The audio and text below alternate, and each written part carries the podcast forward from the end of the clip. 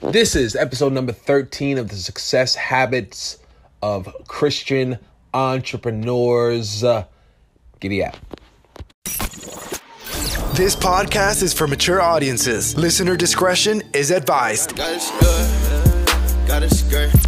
This is the Success Habits of Christian Entrepreneurs podcast, where we look at the habits and strategies of world changing entrepreneurs to achieve real results. Today is about the power of you. Are you ready to go to the next level? Well, you're at the right spot. finding solution to become the greatest. And now, here's your host, Mike Holmes.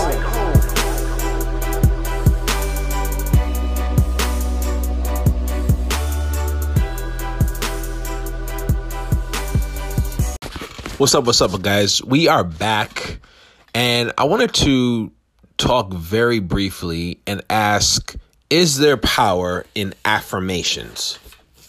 You know what I mean by affirmations, where you tell yourself one thing and you're trying to like train your mind or train your subconscious. And I wanted to know if you think there's actually power in affirmations. So, it's something that's really, really, really, really gotten to me because, you know, as you study the habits of successful Christian millionaires, billionaires, and just successful people in general, you start to see some habits that aren't necessarily used by ordinary people. And then one of the affirmations I guess you see from, you know, entrepreneurs and millionaires is the is the power of affirmations where they are speaking things that may not be true and as they speak it it becomes true and it's weird. Um you know but i really started doing some real research into the the whole affirmation thing. I'm like what does this really mean? And what's funny is the word affirmation it actually comes from the old french word confirmation. Um so it literally means to to to make steady to strengthen to confirm and so when you start thinking about it, it's it's to make steady, it's to strengthen, it's to it's to really get somebody to believe something that they may not necessarily believe, but as they say it over and over again, they start to believe and it becomes steady and strengthen and, and they confirm that thing.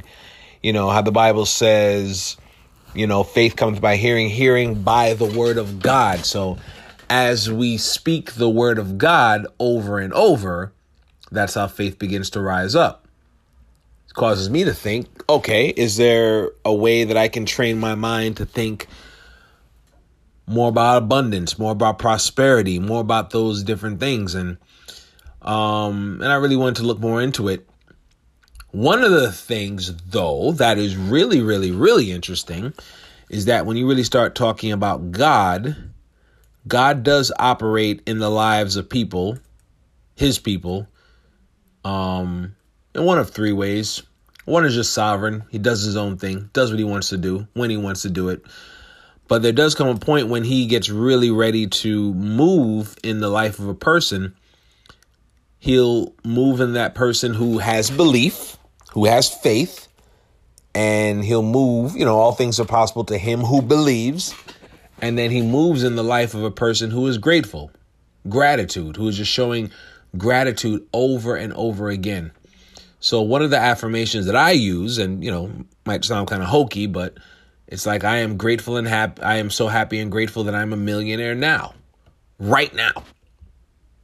And it's crazy, it's hokey, and I'd love to hear from you. Like, what do you think about this affirmation thing? Is this something that you're really into? Is it something that you think about? Like, I just really want to hear what you guys think